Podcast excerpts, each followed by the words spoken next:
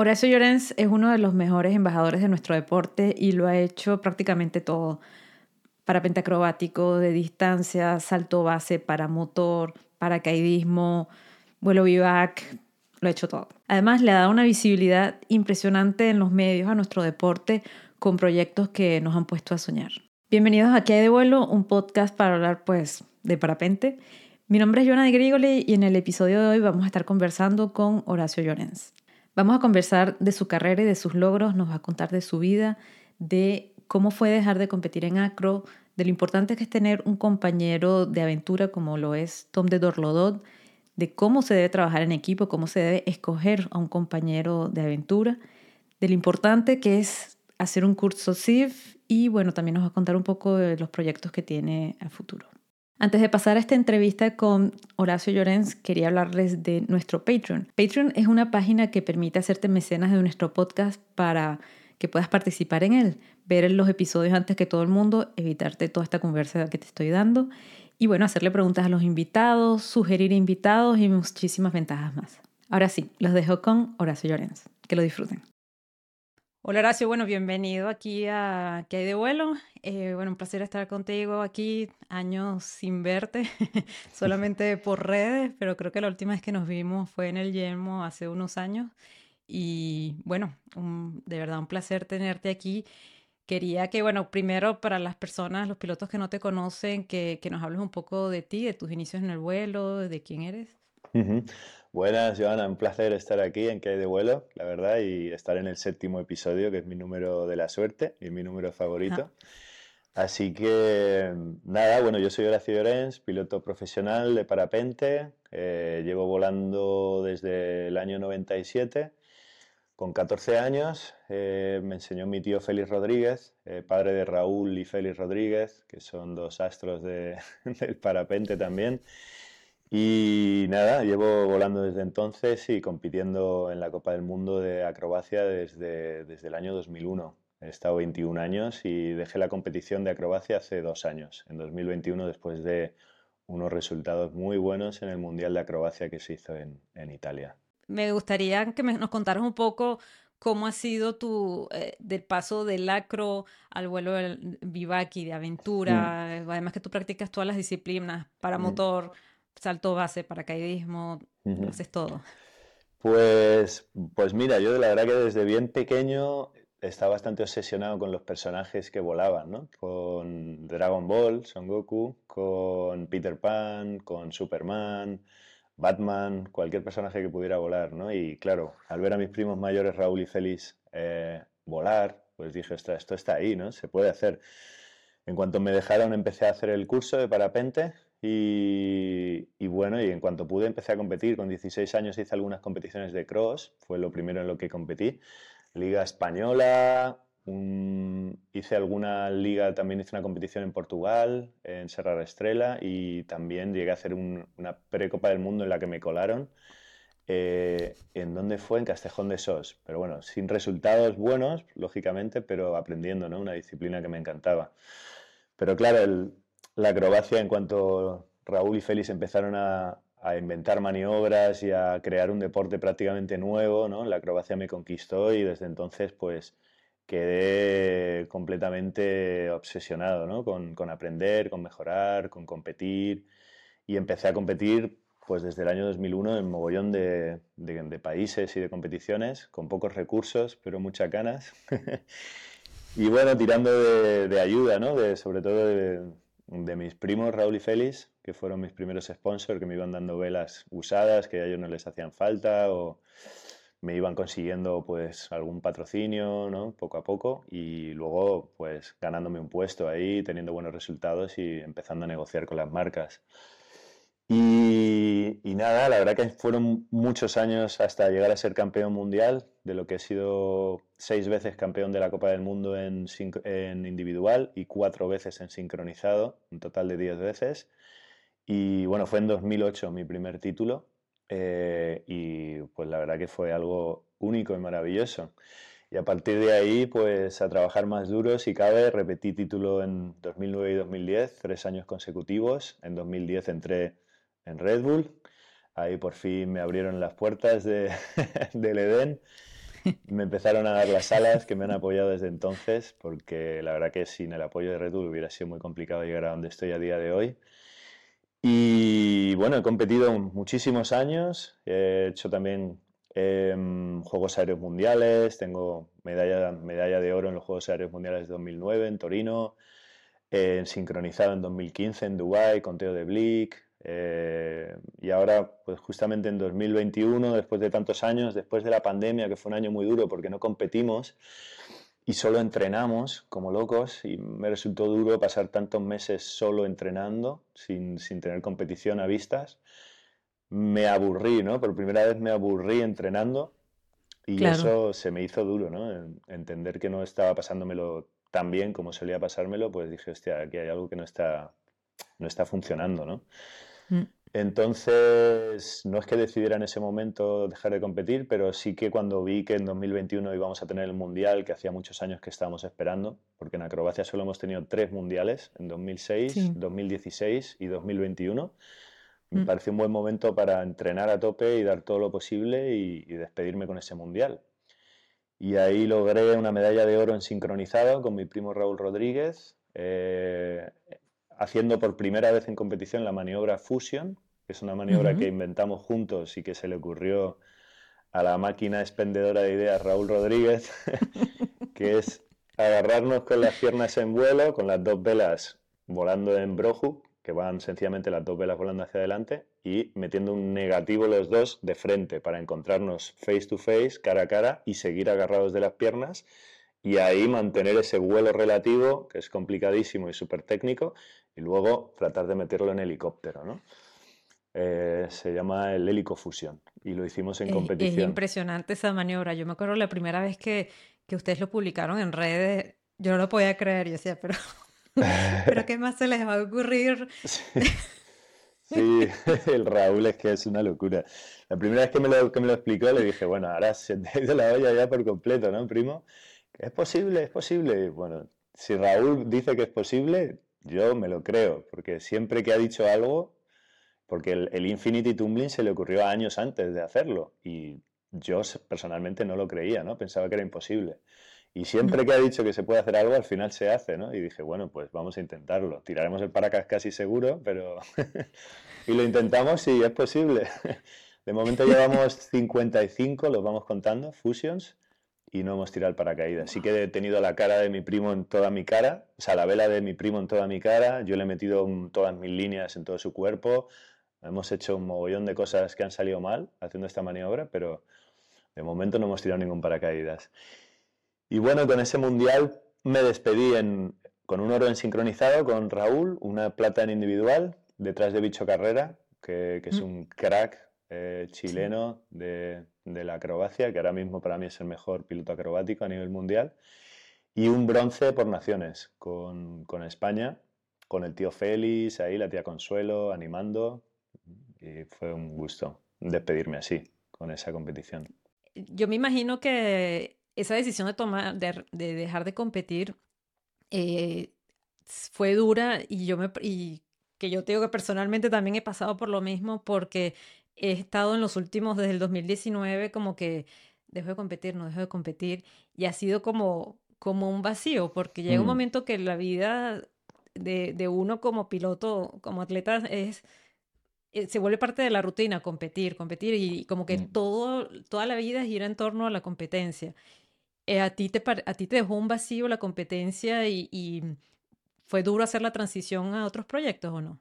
Eh, por un lado fue duro, porque sí que es verdad que, bueno, han sido 21 años, desde el 2001 al 2021, 21 años compitiendo que al final es una manera de enfocar tu energía, ¿no? Y tu atención y tus objetivos y tus esperanzas, ¿no? Al final es como un camino que tú vas siguiendo, ¿no? Y las competiciones pues son esos checkpoints que tienes que hacer, ¿no? Para llegar al final. Entonces como que cada año tienes una serie de objetivos y una serie de líneas a seguir y al no tener esas competiciones, pues te quedas un poco perdido, ¿no?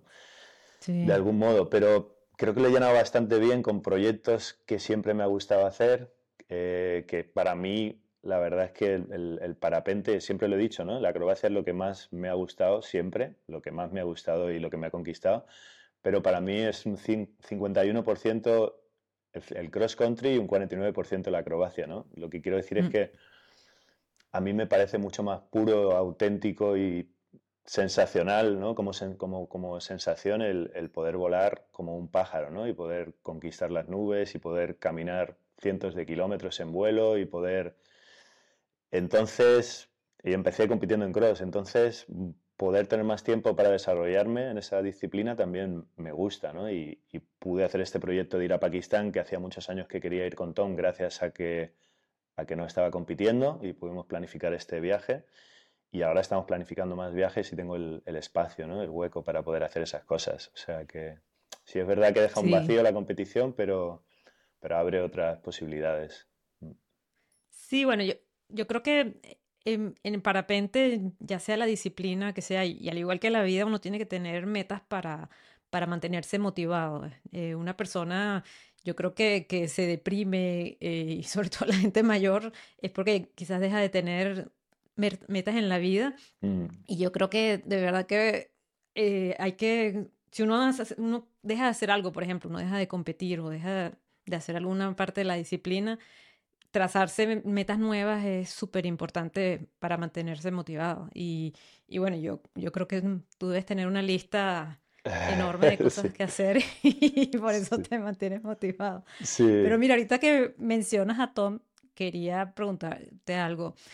Eh, yo, bueno, primero quería admitirte algo, yo he estado siempre celosa de, de, ustedes dos, porque me parece que de verdad han tenido como una sinergia y, y una relación súper bonita, además que han estado sincronizados en lo que, a menos que me equivoque, en lo que son metas y en el timing de, del momento que están en sus carreras. Mm. Entonces quiero que me cuentes un poquito de esa relación con, con, Tom como compañero de vuelo y lo importante que es tener un compañero de vuelo para, para todos los proyectos. Pues para mí la verdad es que es, es muy importante, ¿no? Porque yo ya empecé, digamos, con mis compañeros de vuelo, eran Raúl y Félix, ¿no? Para empezar, durante un montón de años, ¿no? Y era quien me llevaron a mis primeras competiciones, quienes me ayudaron a, entrenar y a mejorar, quienes me llevaron a un montón de competiciones en sus furgonetas y me enseñaron cómo era el modelo de competición y cómo había que competir, estrategia, y les veía ganar y entendía por qué. Y claro, en 2008 Raúl dejó de competir y y Félix también empezó a dejar de venir a las competiciones, venía alguna, pero lo iba poco a poco dejando y de repente me quedé como un poco solo ahí, ¿no? Y se me hizo duro, ¿no? Entender que, ostras, que tenía que seguir adelante. Yo había hecho amigos, pero mm. ya no tenía esos compañeros de vuelo, ¿no? Y en 2010 conocí a, Tom y lo conocí ahí en el Yelmo, en el Festival del Yelmo. Y, y nada, un chaval joven, una edad parecida a la mía, patrocinado por Red Bull, yo acababa de entrar, él acaba de entrar él vio mi película con la que yo gané ahí un premio, yo y Beso Charov, volando en Nepal, haciendo mi primer récord de Infinity Tumbling, 281 eh, vueltas en 2009, y vio la película y le gustó. Y tomando una cerveza, conociéndonos, me dijo, me, voy a ir a África eh, en noviembre o en diciembre, ¿te quieres venir? No. África? Sí, me voy con el Amaro porque Volkswagen me patrocina y, me voy con un fotógrafo y vamos a cruzar África, nos vamos a Sudáfrica. ¿Cuántos kilómetros son? 15.000. 10 países. unos cuantos meses. ¿Te quieres venir? Yo, hostia, pues vamos, ¿no? y ahí, sin conocerlo de nada, la verdad, pensando yo que, que, estaba medio loco, porque me parecía tan lejano poder ir a cruzar África en un vehículo o sea, no lo veía, ¿no? Pero, pero digo, bueno, mm. si, si, si va para adelante, pues lo intentamos, vamos a ver si es cierto. Y es otro genio, ¿no? Que he descubierto con Tom con los años. Es alguien que puede realmente conseguir cosas que parecen imposibles, ¿no? Y, montamos un equipo con un camión 4x4 con literas, vino un cámara, un ayante de cámara, un fotógrafo, el piloto del camión, un mecánico que era amigo del piloto del camión y todo gente motivada para hacer ese viaje porque no teníamos presupuesto. Convencidos por el mago Tom de Berlodot que te puede llevar a... Pequeño detalle, no tenían presupuesto. No teníamos un duro. Estábamos justísimos. Pusimos pasta Tom y yo para hacerlo porque hubo que, pagar costes, ¿no? Pero, pero todo el mundo venía por, por, por, la aventura, ¿no? Y a partir de ahí, pues se forjó una amistad muy bonita y, desde entonces nos hemos juntado en mogollón de proyectos y siempre con una sensación de que no es trabajo, ¿no? Es amistad y es aventura y es pasarlo bien y hay momentos duros, hay momentos también de pues de convivencia, que son a veces son viajes muy largos, pero la verdad que nos llevamos fantástico y como tú dices, es un compañero de vuelo único y, tener a alguien que comparte tus sueños y tus, tus metas, tus objetivos y que realmente tiene ganas de hacerlo realidad y que puede invertir ese tiempo está también patrocinado y puede realmente invertir ese tiempo en, trabajar y en hacer realidad esos objetivos, pues es súper chulo. Y luego poder estar en el aire volando con alguien que, te da caña, que te enseña, del que puedes aprender, al que también le puedes enseñar, ¿no? Él me ha enseñado mucho cross, mm. yo le he enseñado mucho acro, nos hemos complementado mucho, ¿no? Cuando yo empecé a ir con él a hacer estos viajes, llevaba muchos años sin hacer cross, ¿no? Entonces me vino muy bien poder reconectarme con el cross, con, con Tom. Y a él le vino bien que yo le pudiera enseñar también maniobras acrobáticas que le daban también seguridad en vuelo luego. O sea que al final, sí, sí, somos una, pareja del aire, digamos, un par de, de pájaros que se juntan para, para disfrutar y, y, hacer vuelos únicos. La verdad que siempre tenemos planes, tenemos un montón de planes para el futuro y nos vamos a ver dentro de muy poco. Y de hecho no, me voy a los Alpes en un par de días y voy a ayudarle a hacer una parte de la, de la ruta Alex Alps para apoyarle y la haremos juntos volando y sí, sí, vamos a, a, volar un poquito juntos estos días. Mira, y quería preguntarte algo. Em, por ejemplo, hay, hay, pilotos que obviamente se quieren iniciar en aventuras, pero obviamente no lo quieren hacer solo. ¿Qué, qué aconsejarías tú para, para mm, para escoger un compañero de vuelo, eh, ¿qué consejos le darías tú a, los pilotos? Bueno, lo primero de todo yo creo que es importante encontrar a alguien con una edad similar a la tuya, ¿no? que, que disponga de tiempo, que tenga esa disponibilidad ¿no? para, para poder viajar, porque hay veces que las fechas se deciden de última hora en relación a la meteo o, hay, o son viajes largos, ¿no? entonces alguien que tenga esa disponibilidad y que tenga un nivel parecido al tuyo en vuelo, ¿no? Alguien ni que vaya a tirar demasiado de ti, ni que tú vayas a tirar demasiado de él, porque también puede ser incómodo. No tiene que ser el mismo nivel, pero un nivel parecido, lógicamente. Claro. Y luego, sobre todo, alguien con muchas ganas, ¿no? Que veas que, que realmente tiene ganas de, de, viajar, de conocer, de aprender, de mejorar, ¿no? Que al final estamos todos aquí para, para aprender de los demás, ¿no? Entonces alguien que tenga ganas de aprender y de, disfrutar, porque si no lo pasas bien, si, hay tensiones, si es alguien que, no estás cómodo, aunque tenga todo el resto de, facilidades, pero si no lo vas a pasar bien, pues no sirve de nada, ¿no?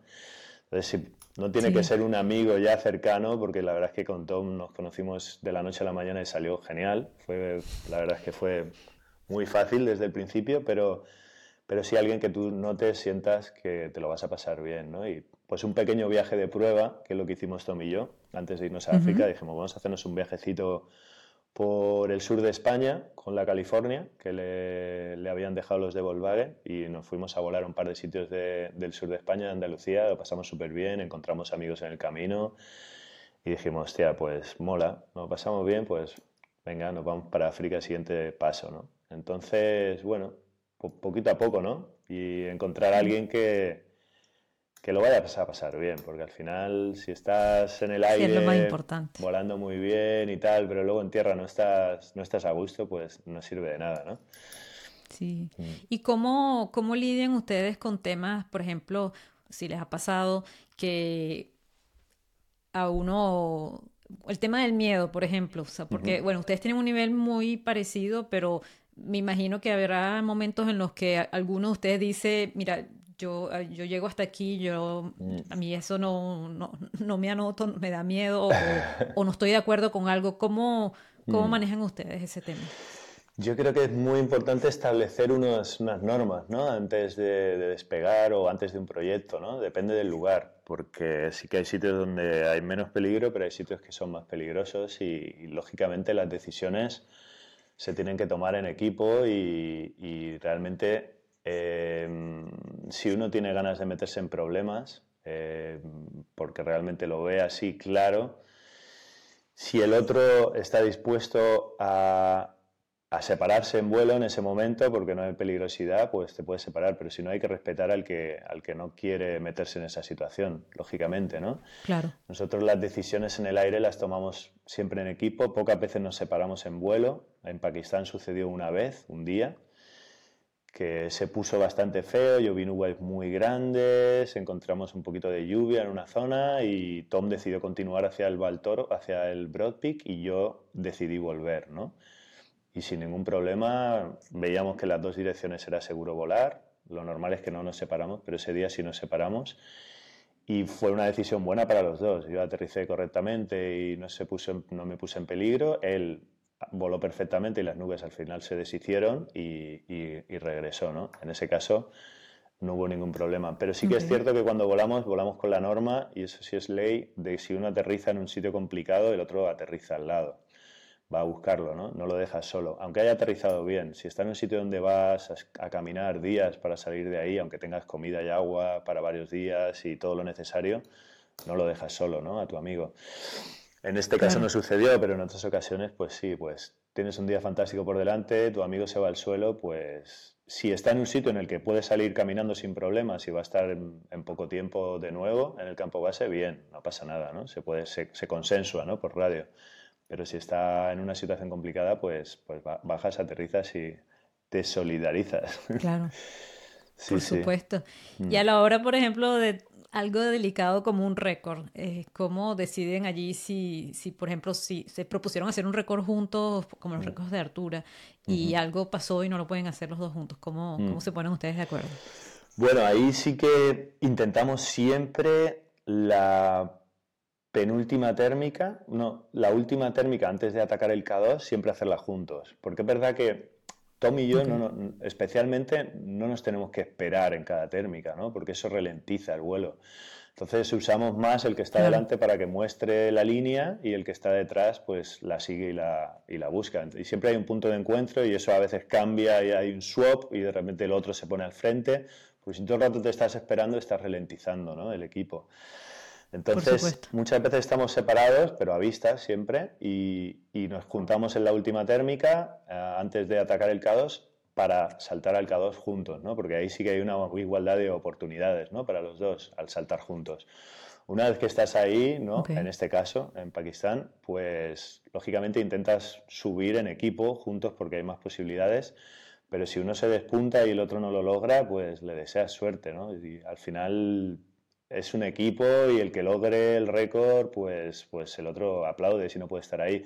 La idea es estar juntos, ¿no? Y es lo que nosotros queríamos e intentamos. Al final no hubo viento en altura, básicamente estuvimos cuatro veces en el K2, cinco veces en el Broad Peak, pero es que no había viento. Y la térmica terminaba a 7500, 7600 y ya si no hay térmica y no hay viento, no hay manera de subir.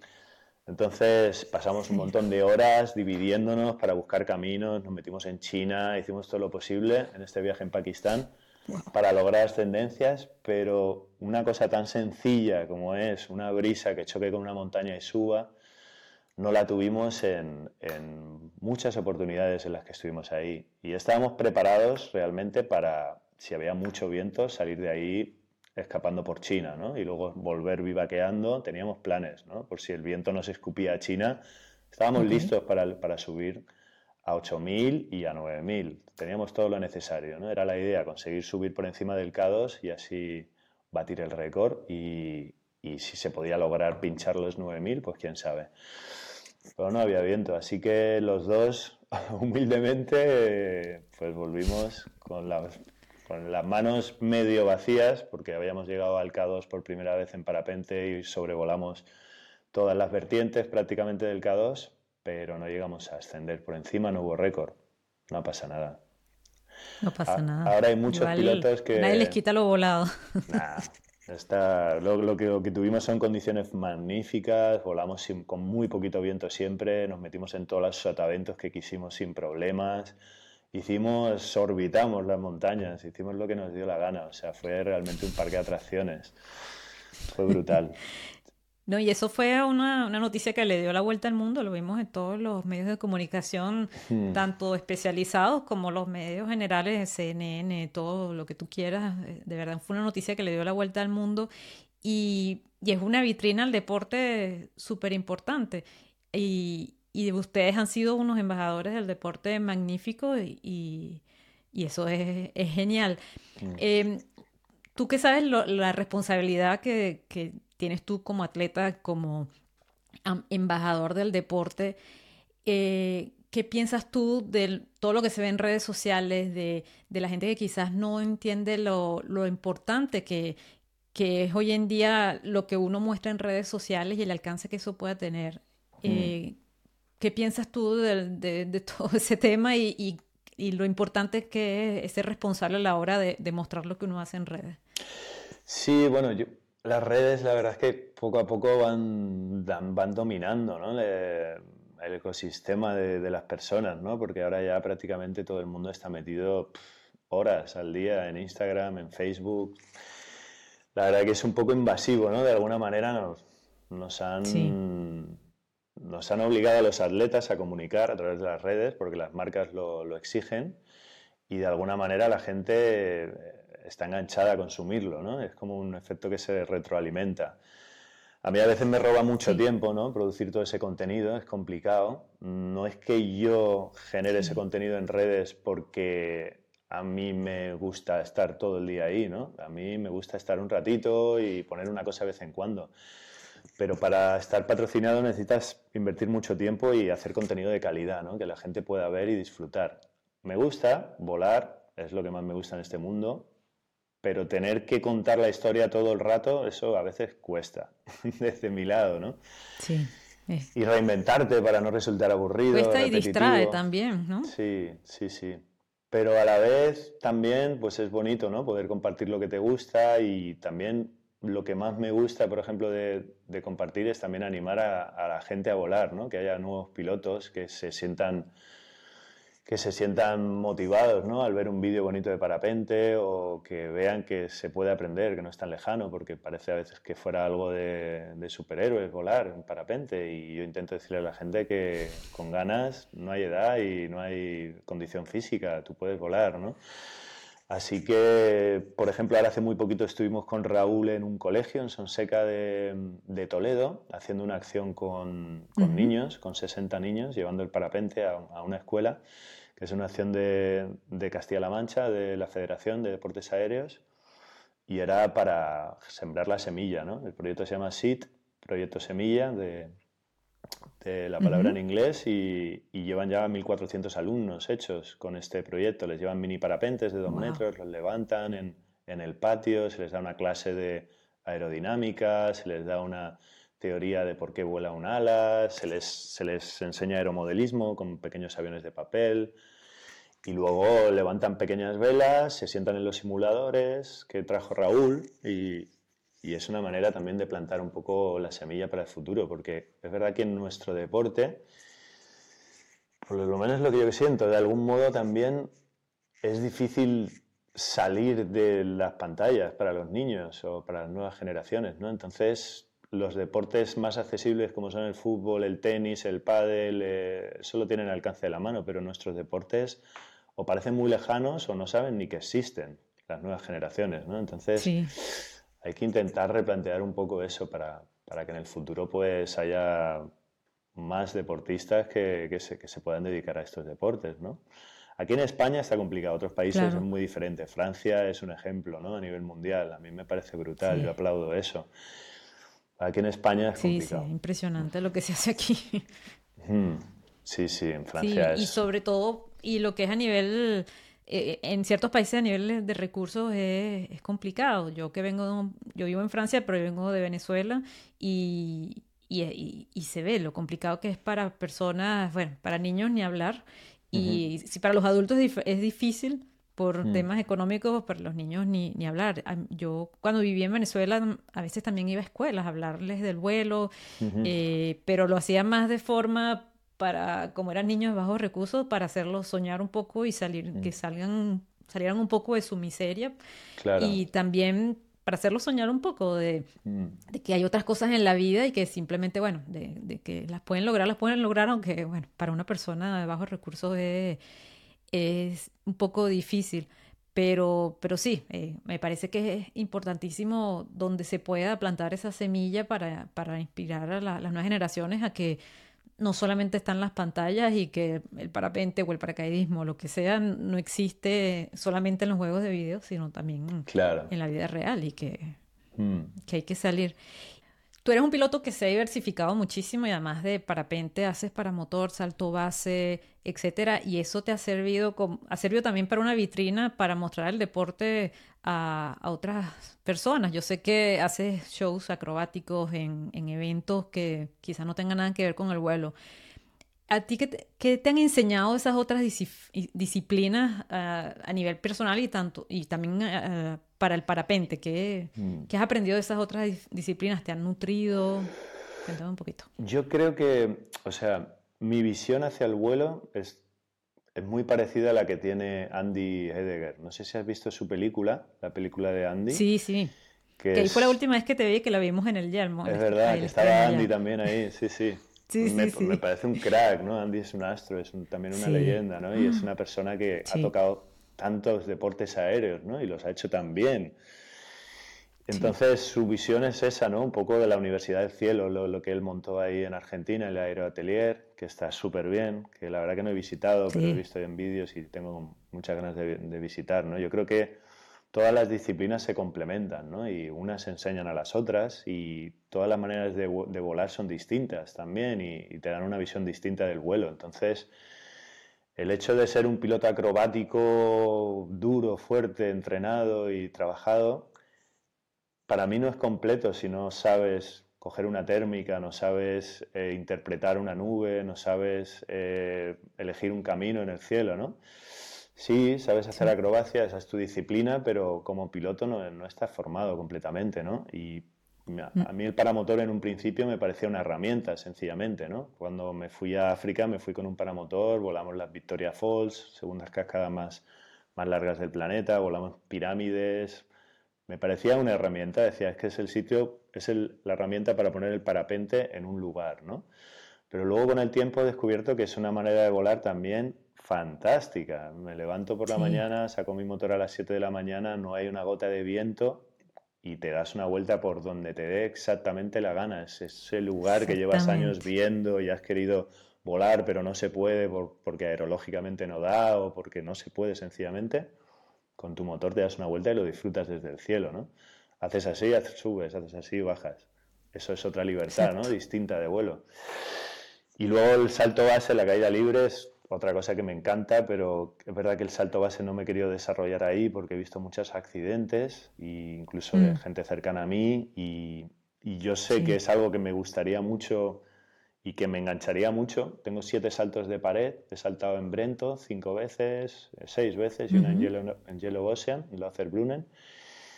Pero no me he querido desarrollar en esa disciplina, sencillamente porque no me podía dedicar. Realmente creo que la gente que lo hace bien y lo hace profesional, como Dani Román, que me parece un genio ¿no? de esta disciplina, del Windshoot Proximity Fly, lo hace con un entendimiento y un nivel de seguridad muy alto, pero le dedica todo su tiempo. Y para mí no es un deporte al que yo le pueda dedicar un poquito de tiempo de vez en cuando. ¿no? Entonces, salto de avión, me gusta, salto de mi parapente, súper fácil, subo, cojo una térmica, salgo y me eyecto y nada, y lo disfruto sin peligro y sin paredes cerca.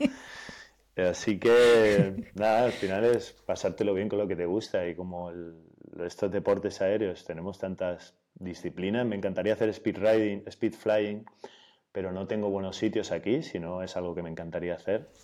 Es Sí. otra, otra cosa que me, que me gusta mucho cuando veo los vídeos.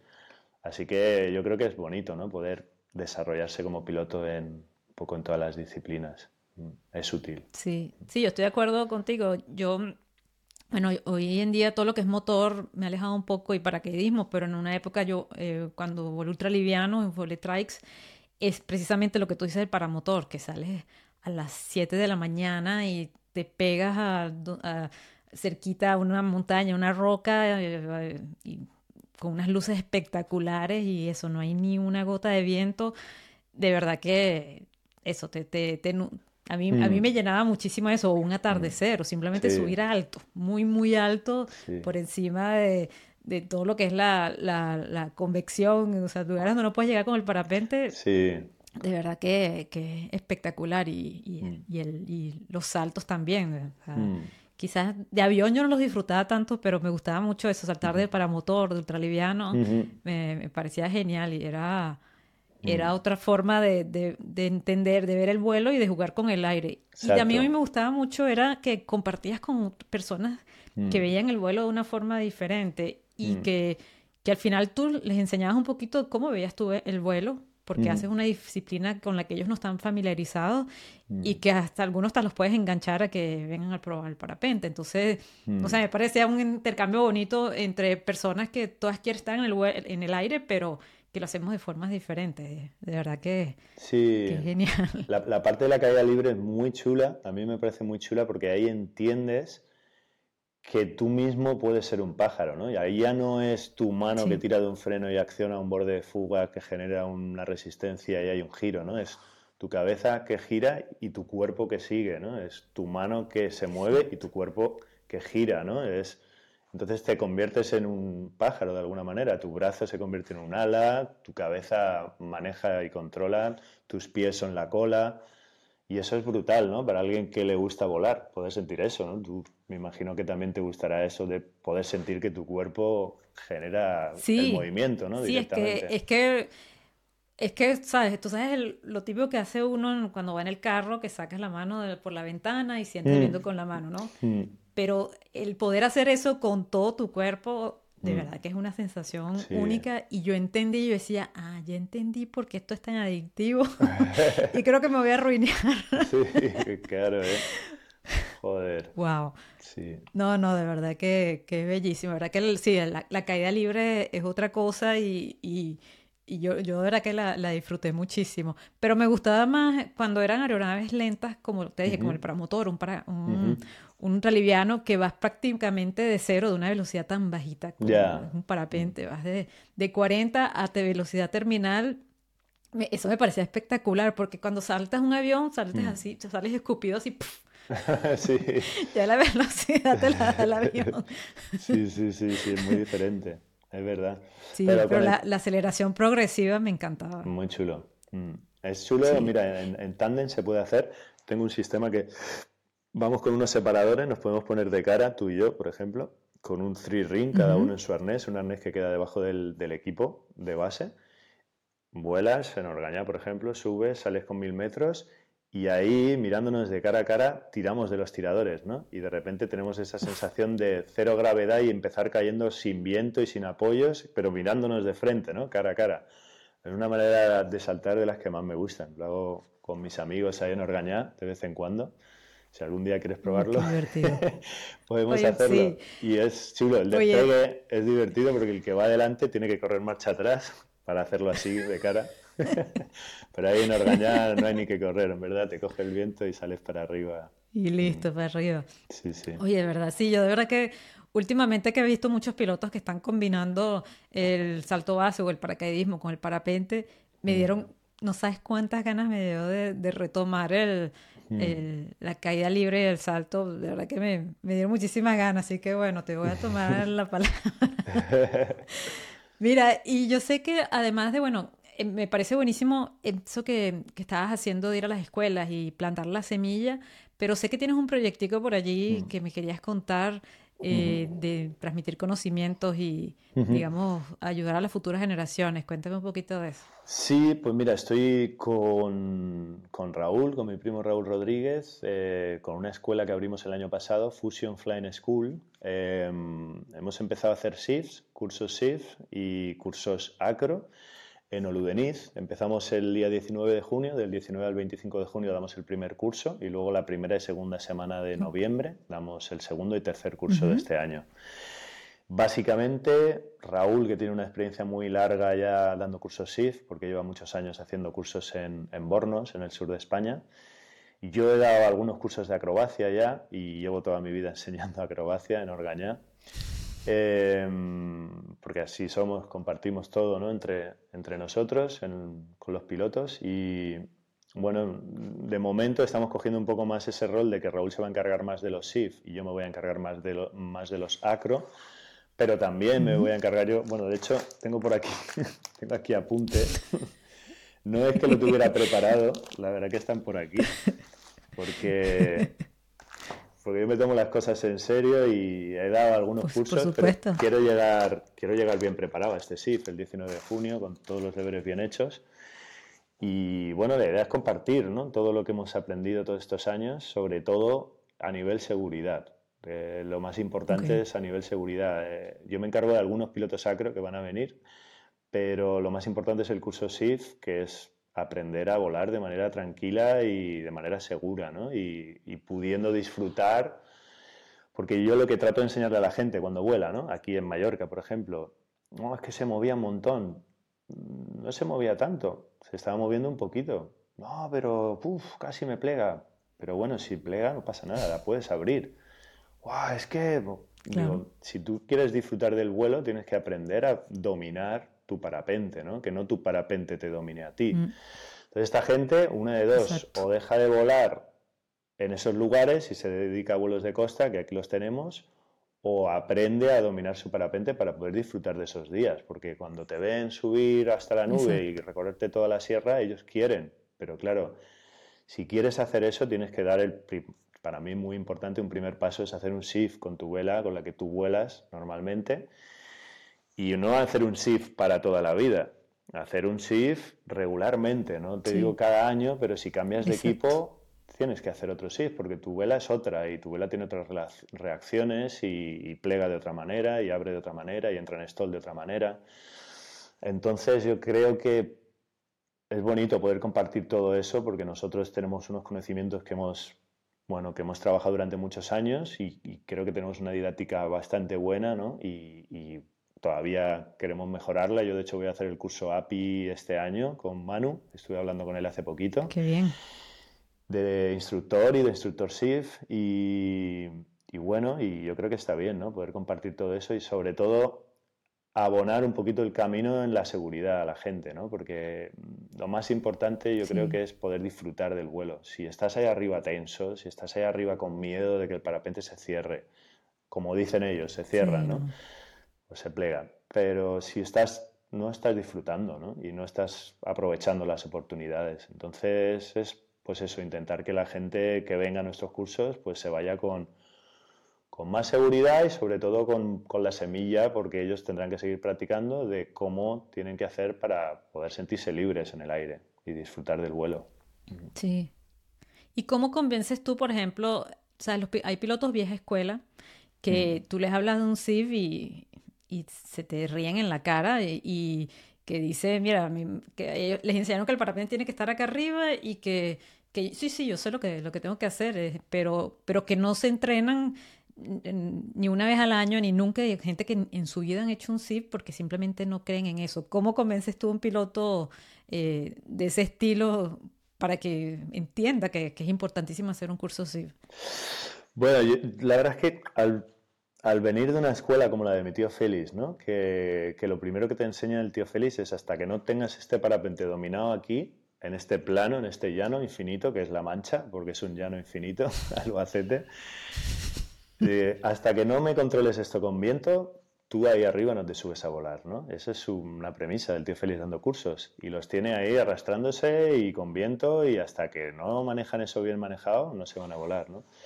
Eso es okay. algo que he aprendido desde bien pequeño, ¿no? Que el parapente, el, el, despegue y el aterrizaje es lo más peligroso, ¿no? Y, y he estado en competiciones, mis primeras competiciones me, me, sorprendieron mucho porque yo era un chaval con 16 años que no tenía ni puta idea de volar cross, pero la vela podía hacer lo que quisiera en el, en el suelo con ella, ¿no? Y veía gente con un nivel brutal en competición que no sabían despegar, pero, sí. pero a un nivel realmente que era que hacían un intento, otro, se caían, se hacían daño, se frustraban. Y luego en el aire resulta que estaban bien posicionados, ¿no? Y yo no entendía eso. Eso de alguna manera sigue pasando, ¿no? Yo le digo a sí. la gente que, que tiene que, que, siempre jugar con su parapente. Es lo que enseña Raúl por sus redes sociales, que es jugar, es pasártelo bien, es divertirte, ¿no? Es tener una colinita, pues aprender a subirte con ella con el parapente levantado, poder poner la vela de lado, dejarte arrastrar con los pies, meter la vela en negativo, volar la marcha atrás. Aprendes un montón de lo que es hacer un full stall estando en el suelo, con la vela mm. volando la marcha atrás con viento, ¿no?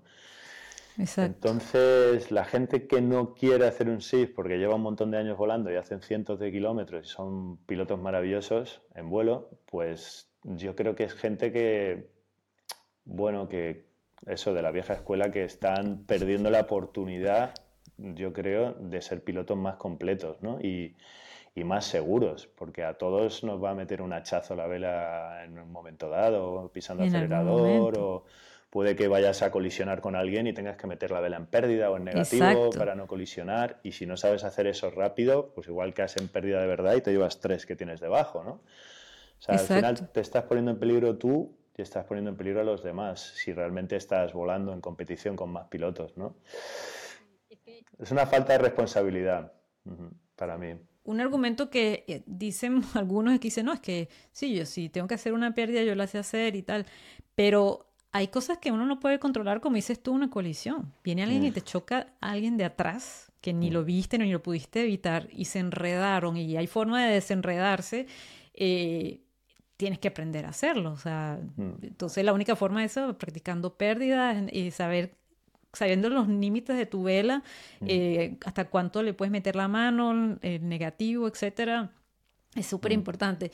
Yo te digo, yo, yo, hice mi primer curso CIV cuando tenía seis meses volando. Quizás fue un poco pronto, pero, pero me sirvió muchísimo y, y, eso. Y cada vez que cambiaba de parapente, como dices tú, eh, procuraba hacer un curso CIV. Ahorita que vivo aquí en Annecy, los tengo más cercanos y, y, y de verdad es que uno cuando uno termina un curso CIV uno se siente como un superhéroe. Después uno dice, sí, yo puedo, yo puedo con este parapente y con lo que me traigan los elementos. Claro. Eh, es, es, importantísimo. Y lo que dices mm. tú de, de jugar con el parapente en, en, tierra. Yo algo que hacía en Venezuela era, yo volaba en un lugar donde era muy fuerte, que se llama Placibel, y a veces a mediodía, de verdad que estaba involable. Entonces yo me iba al mm. aterrizaje y me ponía a jugar con el parapente y yo veía lo importante que era eso, pues yo, yo vuelo con mucho lastre. Entonces, yo tengo que despegar, pero al pelo súper bien, porque tengo ese impedimento que es el lastre que me, mm. me limita muchísimo los movimientos. Entonces, mientras más practico yo despegues,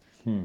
mejor me va a ir. Y, y la gente decía, no, pero es que eso es payasear, es arrastrar la vela, qué sé yo, bueno, búscate un parapente viejo. Claro. No, pero no es lo mismo porque no es mi parapente de competencia. Mm. Igual algo te sirve. Por supuesto. Sí, aquí en Europa tenemos la duna de pilas, el sitio perfecto para llevar una vela vieja que no te importe arañar en la arena y pegarte unos cuantos días arrastrándote por ahí. O sea, te va a enseñar latín. Eso es seguridad. La gente no lo entiende, que es, al final están invirtiendo dinero con el SIF o equipo, porque es verdad que la arena de la duna de pila gasta los equipos, pero si te llevas uno viejo no pasa nada. Están invirtiendo en su propia seguridad, en su salud en no romperse un tobillo haciendo un mal despegue, en no tener problemas eh, aterrizando en un sitio complicado y pequeño, cosas que puedes practicar en la arena perfectamente, poniéndote un target. Es que es algo, es seguridad al final, ¿no? y un piloto lo que quiere, por lo menos lo que yo siempre he enseñado a los pilotos acrobáticos, que los accidentes te retrasan muchísimo en tu formación. ¿no? Un accidente te corta completamente durante el tiempo de recuperación de ese hueso roto y el tiempo de recuperación de tu psicología para poder estar al nivel mental en el que estabas anteriormente. O sea, al final lo que has hecho es, te has hecho daño y te has quedado plantado un año hasta que vuelves a ser tú mismo, ¿no? Y disfrutar del vuelo como lo disfrutabas antes si es que tienes el valor y la fuerza y las ganas de luchar contra ello, porque hay gente que se planta y deja de volar, ¿no? Exacto. Entonces, es seguridad, es seguridad, estás invirtiendo en ti mismo. Es caro, es caro. ¿Qué te vale a ti romperte una pierna? O no sé, ¿qué, ¿qué, valor le das a estar ahí arriba todo el día tenso y no poder tomar decisiones bien porque tienes miedo, ¿no? Sí, mm. pero es, que mira, es una inversión, como dices tú, si, si inviertes en un buen paracaídas, en un casco seguro, si te gastaste mil euros en un, en un GPS, también mm. tienes que invertir en conocimiento. O sea, es como mm. comprarse un libro de, de, de meteorología, lo usas para aprender. Un curso lo usas, eh, te va a dar unas herramientas, pero buenísimas para, para mm. volar con más, mejor confianza y para decir, oye, antes yo no me atrevía a ir a ese lugar porque, uy, si, y si tengo un colapso, ahorita vas y, obviamente, eh, mm. siendo racional y entendiendo las condiciones, pero dice, yo sé que a mí no se me va a meter un colapso allí y si se me mete un colapso, yo sé cómo resolverlo. Entonces... Sí, sí, Y la importancia también, que eso también a mí me flipa, ¿no? Es algo que realmente me cuesta mucho entender, ¿no? La gente que tiene un paracaídas ahí detrás en la silla, pero lo tiene para adornar la silla. Pues no tiene ni puta idea de cómo se usa, de en qué situación te metes cuando lanzas un paracaídas, de cómo tienes que recoger tu parapente, de qué posibilidades tienes de elegir entre distintos paracaídas que funcionan de manera distinta, ¿no? No, y hasta cómo lanzarlo según la situación en la que estás metido. O sea, según cómo estés cayendo, lo lanzas o de lado, o para abajo, o para atrás. Son formas diferentes de lanzarlo. Exacto. Es muy importante. Y eso, si no lo practicas sobre agua, mm, no lo puedes practicar. Entonces, es muy importante. Sí, y además de cómo un SIP te ayuda a entender cómo vas a reaccionar tú ante una situación de esas. Si entras en pánico, a lo mejor tienes que decir, oye, este no es el deporte para mí, o decir, o, saber, bueno, que yo sé responder, sé, reaccionar con calma para, para reaccionar de forma correcta y no hacer cualquier cualquier estupidez. Pues.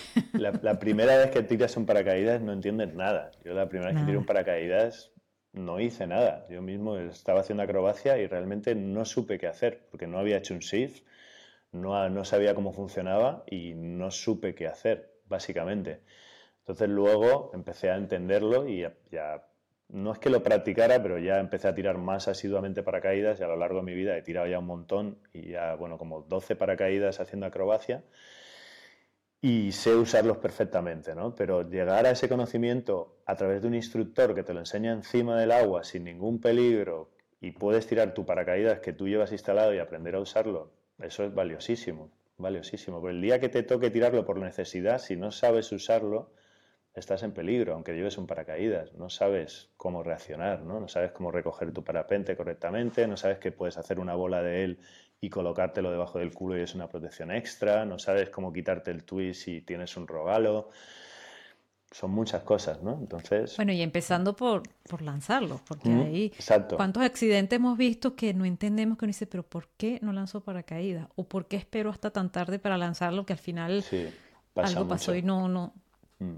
Sí, yo siempre le digo a la gente que, que está haciendo acrobacia, aprendiendo a hacer acrobacia, que si tienen un problema arriba, son dos segundos a la vela y un segundo a la tierra, ¿no? Porque tú tienes que estar todo el rato controlando tu altura, tu posición y tu deriva. Si tu vela está corbatada, anudada, cerrada, en cualquier caso no puedes abrirla y tienes altura, tienes que intentar abrirla, ¿no? Pero dos segundos a la vela, uno a la, tierra, siempre. Mucha gente se queda enganchada a intentar abrir eso y no se acuerdan de la montaña e impactan. Y luego lo que tú dices, saber tirarlo, que no es que cojo el asa y todo se soluciona. Es, tienes que saber también cómo cogerla, o incluso puedes tener líneas que te cierran el asa y tienes que saber cómo apartarlas, coger el asa, sacar el paquete, decidir el ángulo de tiro, lanzarlo con todas tus fuerzas, ¿no? Pero son pasos, sí, sí. Sí, sí. Mira, y hablando de paracaídas, yo quería que me dieras tu opinión acerca de un tema. O sea, tú que has hecho, o sea, que nosotros que hemos hecho paracaidismo, que hemos visto cómo funciona un, equipo de paracaidismo que tiene 40 años o más de, y, más de, evolución y de perfeccionamiento, que es un sistema que está estandarizado. Eh, ¿Cómo te parece a ti que los sistemas de, de paracaídas deberían evolucionar en el parapente y qué podríamos aprender de los sistemas del paracaidismo, por ejemplo? Bueno, el, para mí una, una cuestión que hay polémica en eso, pero bueno, hay una cuestión que, mm. para mí es fundamental en, acrobacia y que creo que se debería implementar en cross country, es el hecho de poder eyectar tu parapente, sacártelo de encima. Cuando un parapente es inútil, solo molesta, ¿no? y eso es eh, algo que no entienden los paracaidistas. Tú ah. cuando le dices, no, uno cae con el parapente, sí, sí, sí. una canopia que ya no sirve. No entienden.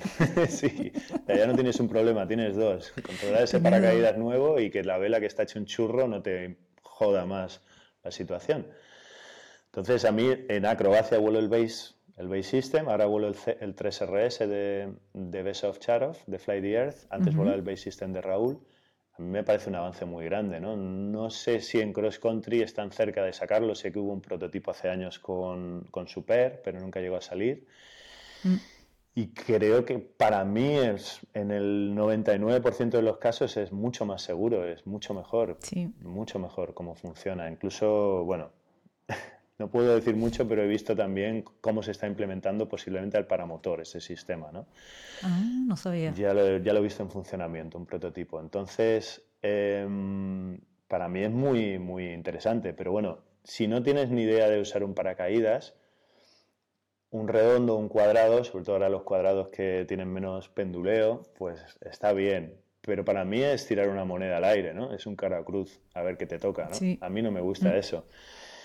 Entonces, aprender a manejar un paracaídas tipo Rogalo eh, es mucho más interesante. Poder decidir tu aterrizaje, poder decidir tu árbol si no hay aterrizaje porque solo hay árboles e intentar aterrizar en un sitio donde tengas cierta seguridad, ¿no?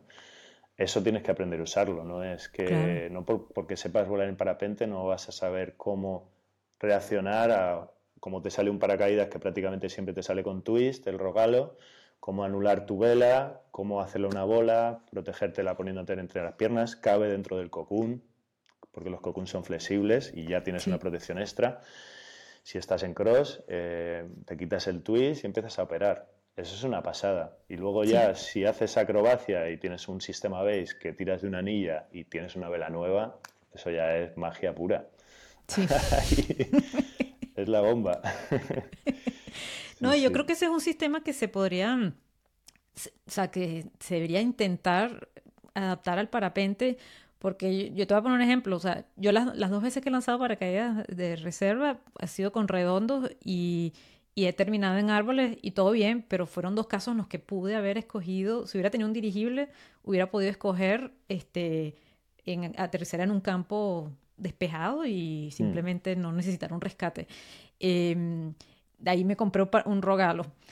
Pero sí tuve una situación en la que por una malfunción y una mala instalación de paracaídas de mi parte, eh, entré en una, en una rotación extrema con un bojote de twist y no pude sacar el paracaídas. No pude, simplemente alaba el asa y el paracaídas se comprimió y no, no salía de la silla.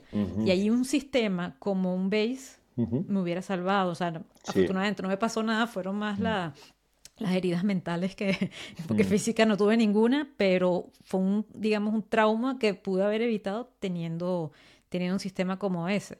O hmm. sea, ¿tú crees que un sistema de ese se podría adaptar al parapente de, distancia, por ejemplo? Sí, yo he, visto los prototipos. Eh, eh, no lo he visto en funcionamiento, pero sí que he visto los prototipos en Super. No se llegó a cuajar, pero yo creo, y más ahora que en Copa del Mundo obligan a volar con dos paracaídas, ¿no?